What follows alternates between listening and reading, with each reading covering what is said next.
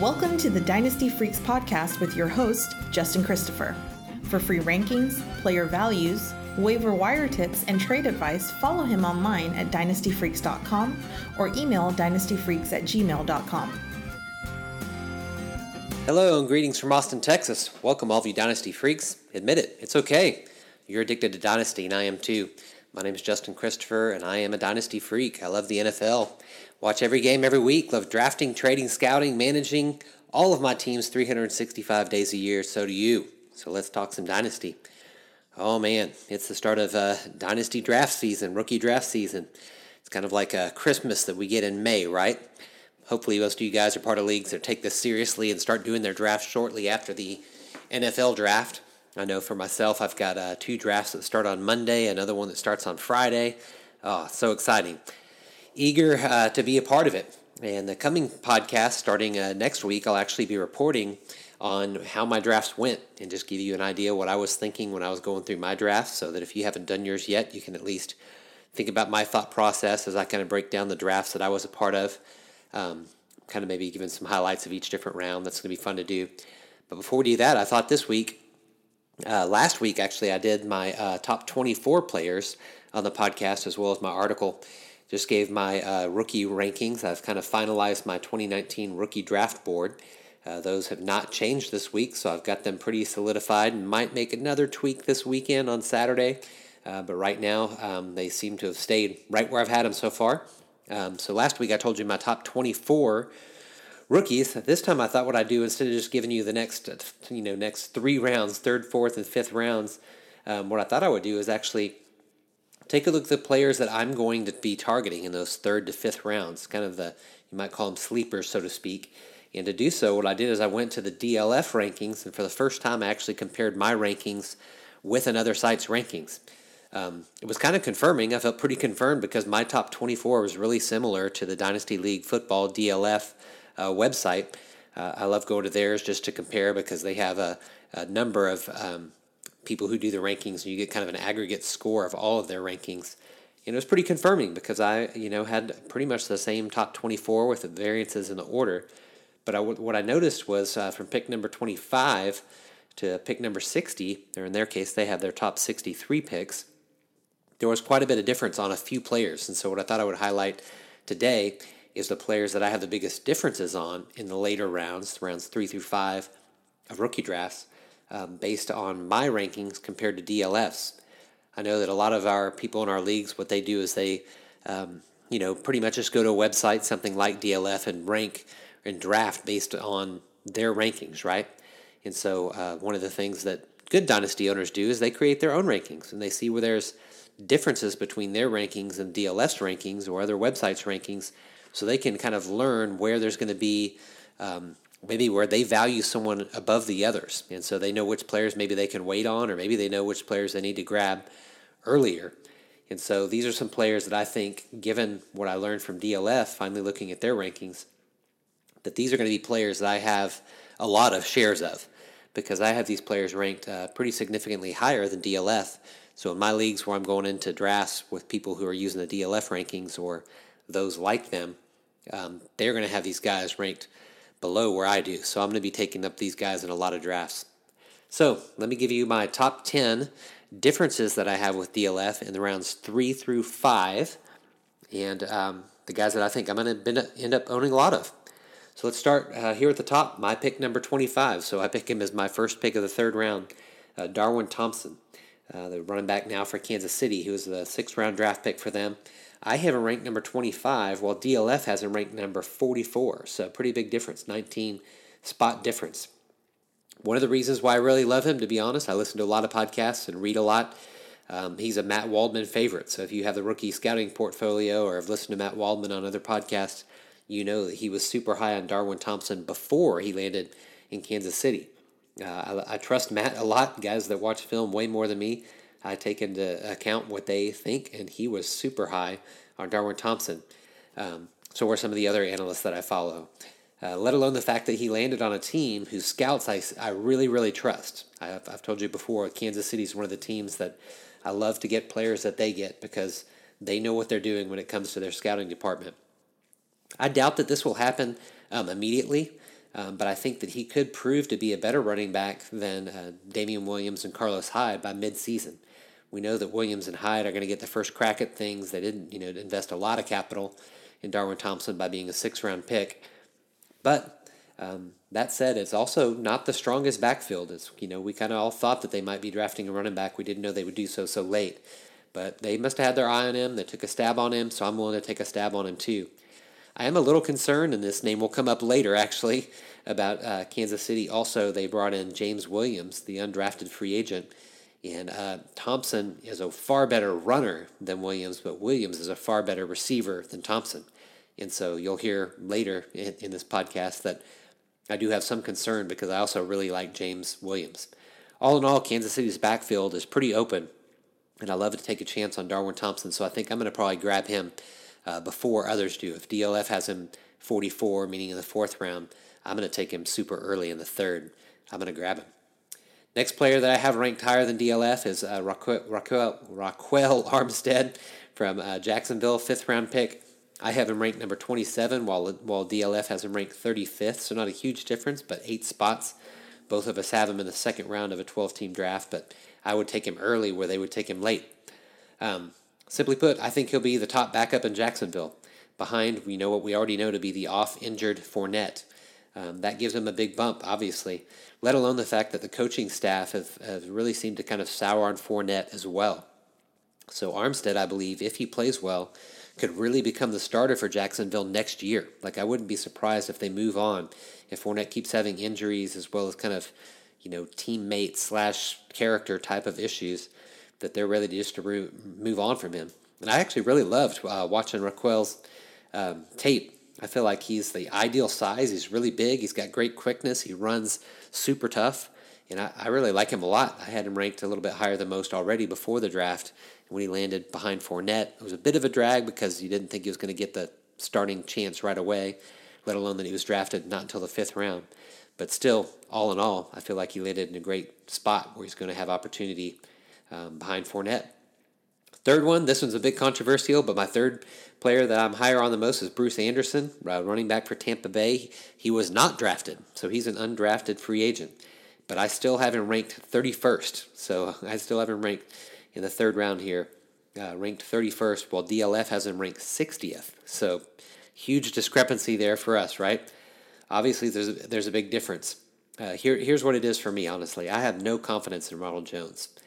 Um, I listened to a podcast this week from a uh, secondhand account that described Jones as before the season last year, smoking pot and eating cheeseburgers weeks or months before uh, the season started. And so this was the trainer that was reporting that. So, given that that's uh, what the inside story is on Jones, um, I just downgrade guys a ton, let alone the fact that he couldn't do anything last year at all. I think people are putting a lot of false hope in Jones just because Tampa Bay didn't draft a running back. And I think that Barber's already better than Jones right away. And this Bruce Anderson guy, man, he has a chance to really come in and steal the show there. Um, or at least become like their passing back because he's really good in the passing game. He's from North Dakota State, if you haven't heard of him. Uh, so it's definitely a subdivision school, so he's not known by many. But he sure was known by the Tampa Bay staff, who apparently uh, was quick to sign him as an undrafted free agent, one of the first ones that they signed. And um, he's great in the passing game. If you watch his uh, tape on YouTube, you'll see that he's also an incredible kickoff returner, which I always give a guy like a little extra, you know, like a little extra mark when they show that they're great in the return game because it just shows elusivity, speed, type of things that only returners can do really well. The fact is that I want to get him before others do. I have no idea if other people are going to be high on him or not. DLF has him ranked 60, live in 31st, so I have a feeling I'm going to be owning a lot of Bruce Anderson. My hope is that my buddy uh, Josh on one of my leagues, who's also a Tampa Bay homer and really knows a lot about uh, the smaller school um, players, does not jump up and take him ahead of me in my draft that starts on Monday. We'll see what happens. Next up, I have uh, Rodney Anderson, running back for Cincinnati, my fourth uh, player. He was a six round pick for Cincinnati. I have him ranked 36, so basically the last pick of the third round, while DLF has him ranked um, out of their top 63. I was really surprised by that. He was unranked in their top 63. Now here's the here's the here's the little caveat on this. I think I would only make this move on teams where I knew I could hold him for at least a year. So you've got to have a deep enough roster where you know that you're not expecting anything this year. You're picking him up literally just to hold him for the whole year. I think that's what you have to do. I think it'll take at least a year for him to challenge what became a very crowded backfield. Of course, Joe Mixon as a star, you know, top 12 uh, running back already. Gio Bernard in the last year of his contract, and then they also drafted Trayveon Williams from Texas A&M. Um, so they've they crowded up their backfield for sure. But but what I th- what I'm thinking about here is at the end of the day, I'm willing to take a chance here. I mean, if you were to splice together all of his highlights, he would likely have been the first running back drafted in this draft. He would have gone ahead of Josh Jacobs if if he wouldn't have had uh, all the injuries that kind of kept him out of people's eyes, um, and rightly so, at the end of the year uh, for, for OU last year. Um, if he had a chance to show something at the end of the year, like if he does start to get some playing time at the end of the year at Cincinnati and looks good, I think they could easily move on from Bernard, which would put him as the second kind of every down back. I think Trayveon Williams there is just going to be the new passing down back next year. And then Mixon only has one more year on his contract after that. So uh, this is a really long term play that Rodney Anderson hopefully shows something this year. Next year becomes the number two, but shows enough enough promise that they might be willing to move on um, from Mixon and keep Rodney Anderson under that cheap rookie contract. It's a stab, uh, but with this kind of weak class of, of players altogether, I'm definitely willing to take him in the third round. I would I would go way before DLF does as far as drafting him outside their top 63.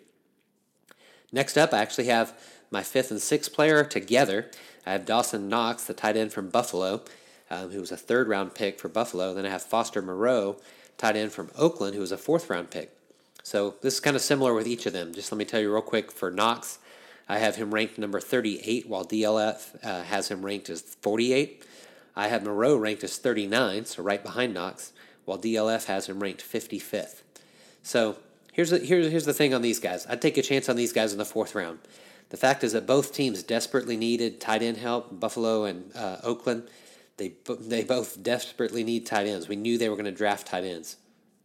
Um, the thing I like about Knox and Moreau is they're both great in the blocking game, and they have great character. I think that these are these are players that are going to you know make a make an impact on the team, do what needs to be done to get playing time, and because they're great blockers, they're going to get a lot more playing time than, than if they were just kind of receiving only type of tight ends. As with most most tight ends, it takes a lot of time for them to make a fantasy impact.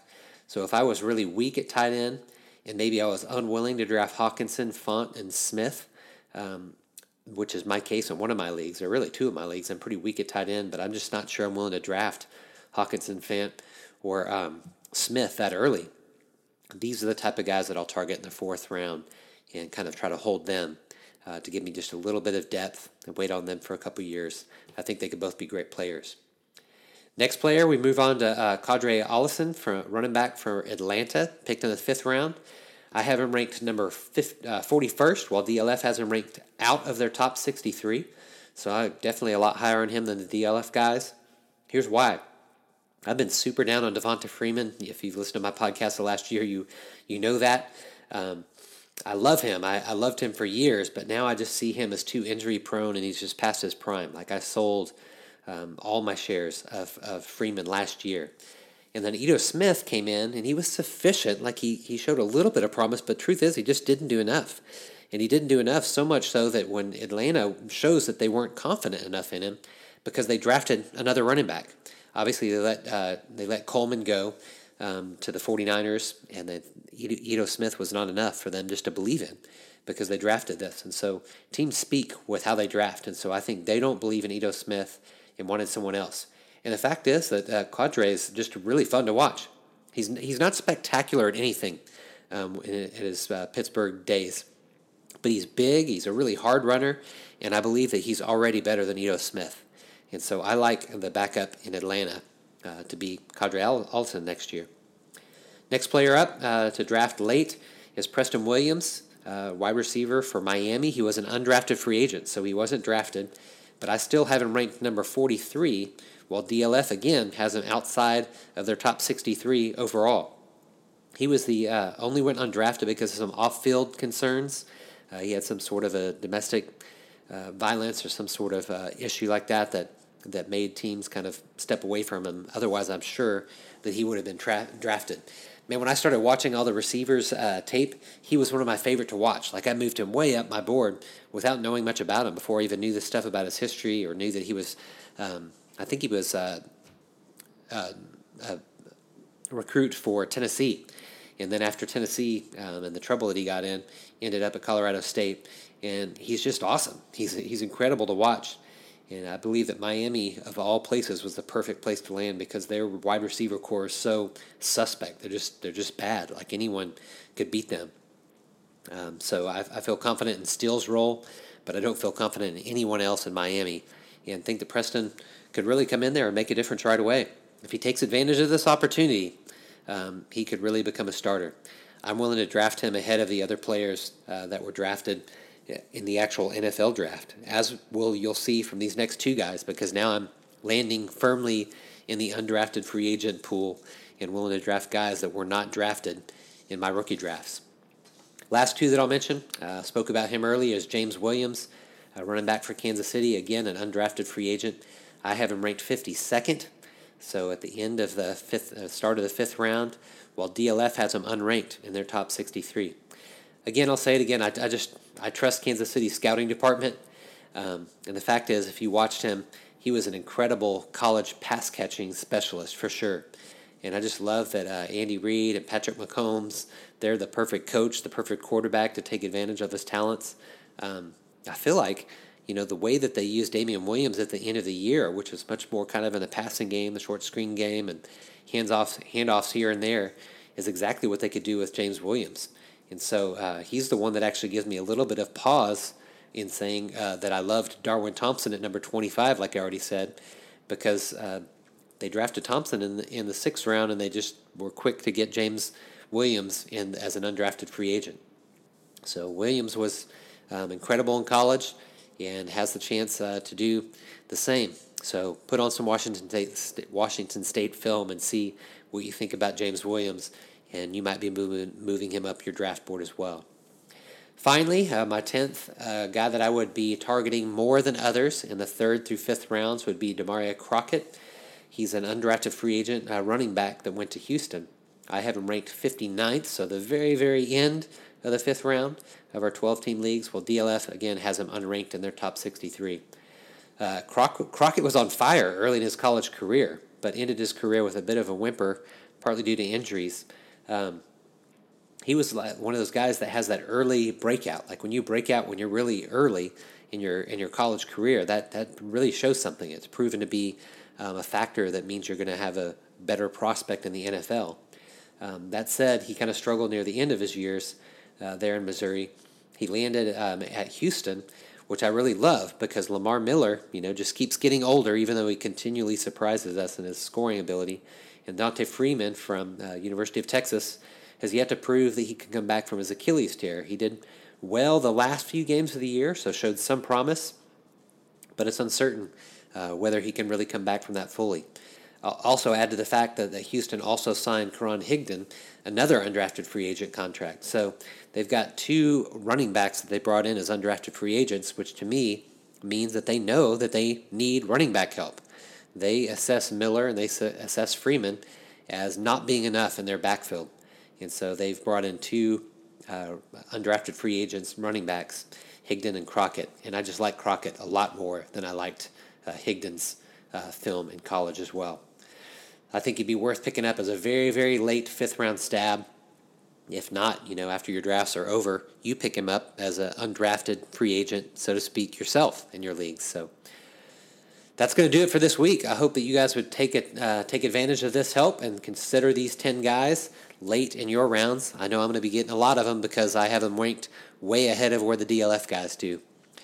As always, uh, you can make it a two way conversation anytime by contacting me at dynastyfreaks.com or dynastyfreaks at gmail.com. Be sure to check out my rookie rankings as you enter your drafts, and I would love to be a part of your uh, rookie drafts too. If you're having a slow draft and have time to email me between your picks and help me let me help you decide on who to pick.